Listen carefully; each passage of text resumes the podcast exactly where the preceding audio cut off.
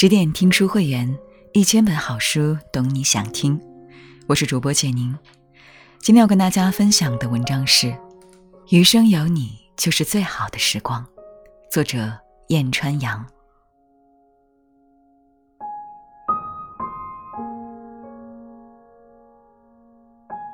纵观整个封建时代，帝后的爱情与婚姻往往充斥着利益纠葛与政治考量。帝后表面上同处一个家庭之中，实际上却离心离德，甚至上演一出出家庭伦理惨剧。但东汉明帝和马皇后这对帝后组成的家庭却是个例外。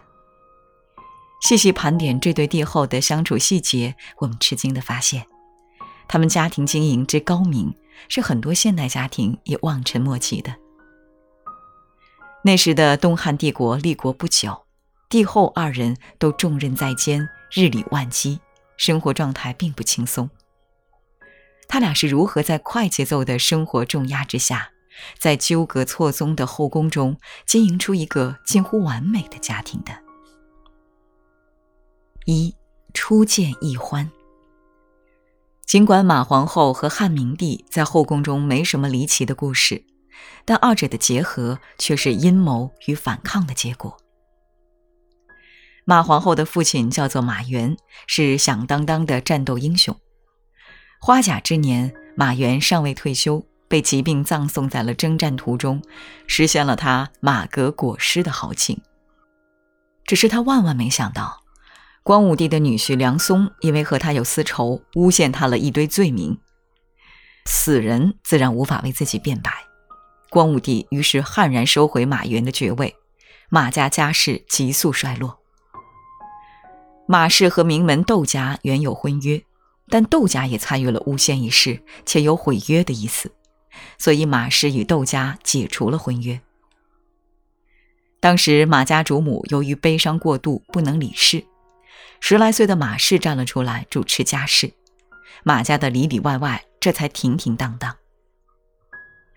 三年以后，马援的侄子为了复兴马氏家族，上书请求马氏姐妹入掖庭做宫女。光武帝顾念旧情，同意了，马氏就被选入当时还是太子的汉明帝宫中。马氏在太子宫内，并未给我们奉献一部太子妃升职记，而是和其他人处得平平淡淡、和和气气。对于太子的母亲阴丽华皇后。马氏伺候的相当周到。在太子宫这个家庭中，关于汉明帝的史料很少，我们只知道他还是挺喜欢马氏的。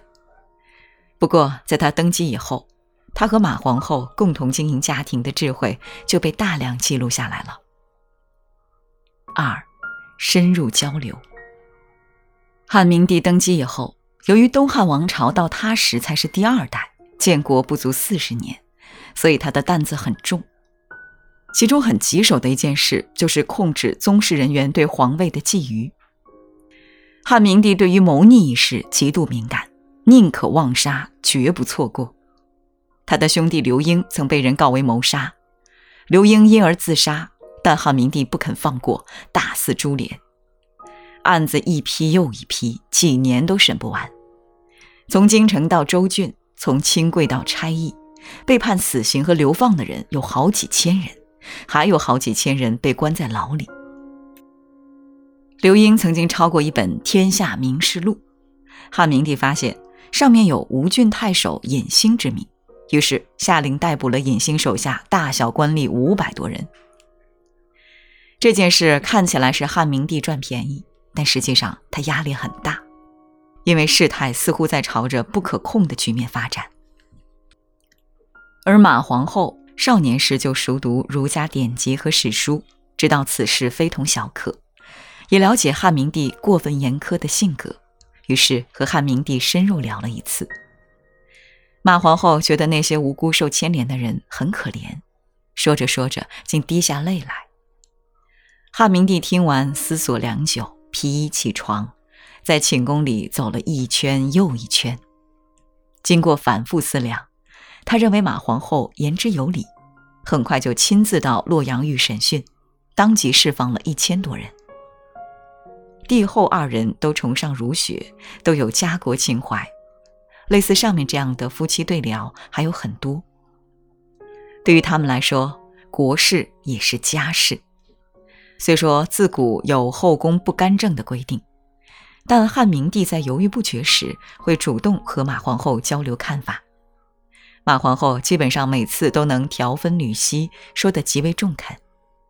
而且马皇后侍奉汉明帝时，也常常会和他谈起政事。有人说过，婚姻中一个很严重却被普遍忽视的问题是交流太浅，大量谈话只是围绕类似吃什么饭这样的家庭琐事展开。虽然很有烟火气，但如果每天都是如此，却很少有精神心灵上的沟通，夫妻间的疏离感恐怕就会产生。至于缺乏深层交流的原因，很多人会归结于忙。而汉明帝与马皇后，一个身为国家的最高执行官，一个是后宫的主理人，不能算是清闲。如此情形之下，二人还能抽出时间进行深层次的交流，难怪感情一直非常和睦。在爱情与婚姻中，精神需求的满足远比物质丰盈重要。所谓婚姻，并不单单是搭伙过日子，更重要的是心灵的契合与价值观的交融。当然，帝后二人和美的感情也有遭到考验的时候。三，重养不重生。马皇后一直没有孩子，别说在有皇位继承的皇家，就是普通人家，恐怕多少也要发愁。但汉明帝并没有因此冷落马皇后，而是让她抱养了一位皇子刘达。对此，汉明帝说：“人啊，不一定非要生孩子，不生孩子不用太过担心，需要担心的是生了以后爱的不够，养的不好。”可以想见，汉明帝的这一做法和这一番话，对马皇后来说是多么难得的心灵抚慰，那简直是爱的沐浴，情的灌溉。在重养不重生的理念之下，马皇后对待养子尽心抚育，劳瘁过于所生，也就是说，比一般父母养育亲生孩子还要用心。尽管史料中未有多少养育细节，但从后来马皇后与汉章帝母子慈爱、始终无仙界之间来看，马皇后的付出应当只多不少。当然。汉明帝也经常亲自教导刘达。汉明帝喜欢儒学，要求刘达一定要熟读儒家经典，有时还会给刘达讲经。帝后二人共同的努力，加上刘达天性宽和，终于培养出了刘达日后仁和的行政风格。这种风格很大程度上照亮了汉明帝行政风格的阴影。我们前面说过。汉明帝过于严苛，除了控制宗室时大肆株连，很多事情都能说明这一点。有一次，郎官耀松做事失误被他发现，他抡起棍子就打，耀松吓得钻到床底下。汉明帝气得大喊：“你给我滚出来！”耀松在床底下说：“天子威而不怒，诸侯庄重文雅，没听说哪个皇帝动手打人的。”汉明帝这才消了气，赦免了他。而刘达一边学习父亲倡导的儒学，一边剔除了父亲的严苛，成为了一名仁君。汉明帝和成为汉章帝的刘达共同创造了一段盛世——明章之治。当然，马皇后也为明章之治做出了贡献。在汉明帝时期，马皇后常与帝旦夕言道政事。汉章帝即位后，也时常向马皇后请教。这一家人从来未在无子或者亲生上纠缠，反而一门心思扑在孩子的成长上，最后的成果也是出人意料的好。明帝一朝和其他朝代一样，当然都极度重视子嗣，但马皇后没有孩子，并没有成为影响帝后感情的障碍。有人说。婚姻不是爱情的坟墓，孩子才是。但汉明帝与马皇后这对夫妻却告诉我们，只要夫妻二人都能重养不重生，孩子就是恩赐。育儿问题固然是家庭的一大难题，但还有一点也让进入婚姻的人颇感吃力，那就是原生家庭甚或家族的撕扯。四，夫妻同心。汉明帝对宗室的打击，我们可以理解。毕竟，如果不斩断宗室伸向皇权的手，对于汉明帝这一支皇族来说，面临的将是灭顶之灾。但马皇后对于马氏一族的意志，就让很多人看不明白了。所谓一人得道，鸡犬升天。马皇后的家人，特别是马皇后的三个哥哥，渴望着靠马皇后加官进爵、荣华富贵。但马皇后尽管经常和汉明帝交流家事国事，却绝口不提娘家人的私事，这让汉明帝对她很是佩服。其实这也是汉明帝赞同立她为后很重要的一个原因。尽管帝后感情很好，但汉明帝就算是为子嗣考虑，后宫中也不会只有马皇后一人。汉明帝比较宠爱的妃子是殷贵人。是汉明帝母亲殷太后的侄女，但汉明帝面对立后人选时，却没有为殷贵人说话，而是把此事交给了殷太后。我们知道，殷太后还是皇后时，当时的马氏就深得她的喜爱，所以殷太后当时就拍板：马贵人得冠后宫，就是她了。汉明帝为什么不为殷贵人说话？就是因为殷氏家族仗着是殷太后和殷贵人的亲戚而行事恶劣。史料没有记载殷贵人为家人争取权势，但却记载了大量马皇后极力抑制马家人欲望膨胀的事例。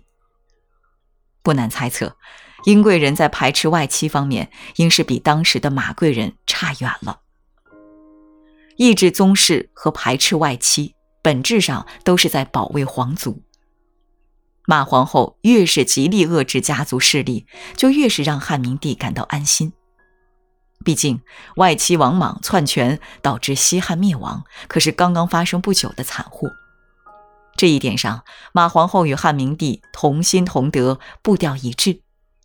若是帝后二人均有外心，对自己家族一味扶持，可以想见，朝廷将会面临何样的腥风血雨。即便在汉明帝去世之后，马皇后也仍然在压制马家膨胀的欲望。某种程度上来说，算是继承了汉明帝的遗志。汉明帝若泉下有知，当颇感欣慰。